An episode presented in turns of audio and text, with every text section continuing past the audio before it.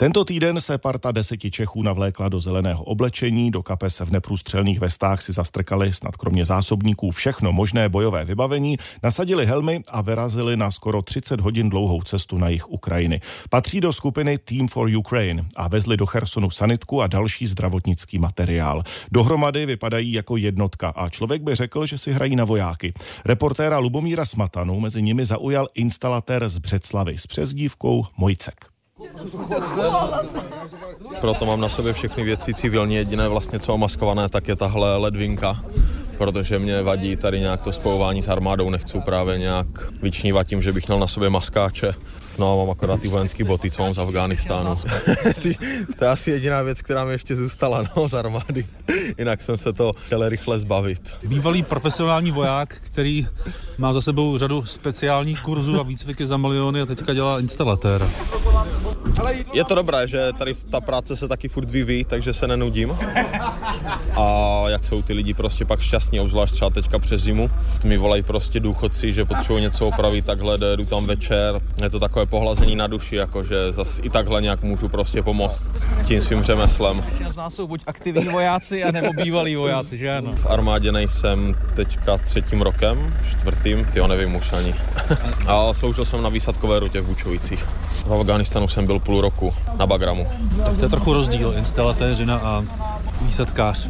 Jo, tak všechno má své pro a proti. A důležité, aby prostě člověk dělal to, co ho baví, to, co ho naplňuje. Jako já nemám rád lidi, kteří nadávají na svůj život, na svoji práci a nic s tím nedělají. Já prostě se zvednu a jdu vys teďka tady jako v Chersonu. Nemám tady strach prostě na takovém místě. Vypadá to, že se budeme muset někam pohnout, i když ono to pořád je čekáme, čekáme a potom rychle, rychle. To je jak v armádě, no.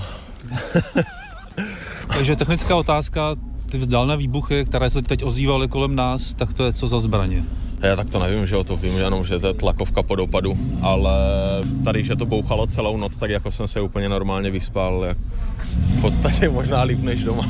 Ale nepoznáte, co to lítá? Ne, to ne, jako to v žádném případě. Ani nepoznáte, jestli střílejí rusové sem, nebo... Ne, ne, ne, ne, ne, tak to ne.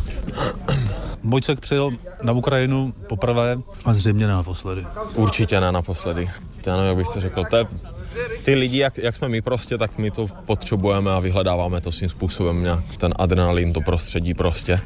Splníme nějaké ty naše dobrodružné touhy a zároveň prostě pomůžeme lidem. Málo kdo přiznává, že to je kvůli dobrodružství. Takhle, když budu mluvit za sebe, tak uh, jde mi prostě o to napětí, o ten adrenalin, který samozřejmě na stavbě úplně moc nezažiju, že jako instalatér, pokud se mi nestane, že kangem rozseknu jako kábel. Ale mám to prostě furt jako zažité od děcka, kdy mě vždycky tohle lákalo, vždycky se mi prostě líbily zbraně. Máme to v rodině. Pradědeček bojoval na ruské frontě za první světové války to ve mně navždycky zůstane, jak se říká, voják opustí údolí, ale údolí nikdy neopustí vojáka. To je nějaké afgánské přísloví. Oh, ty jo, nevím, už ani kde jsem to slyšel, ale my, co jsme byli prostě na misích nebo tady v těchto oblastech, takže už navždycky na to budeme vzpomínat. Kdy se člověk jak kdyby cítí nejvíc naživu, kdy jde prostě do tuhého třeba, no, když právě lítají ty rakety a takhle. To nepopsatelný, no. Z Chersonu Lubomír Smatana, Radiožurnál.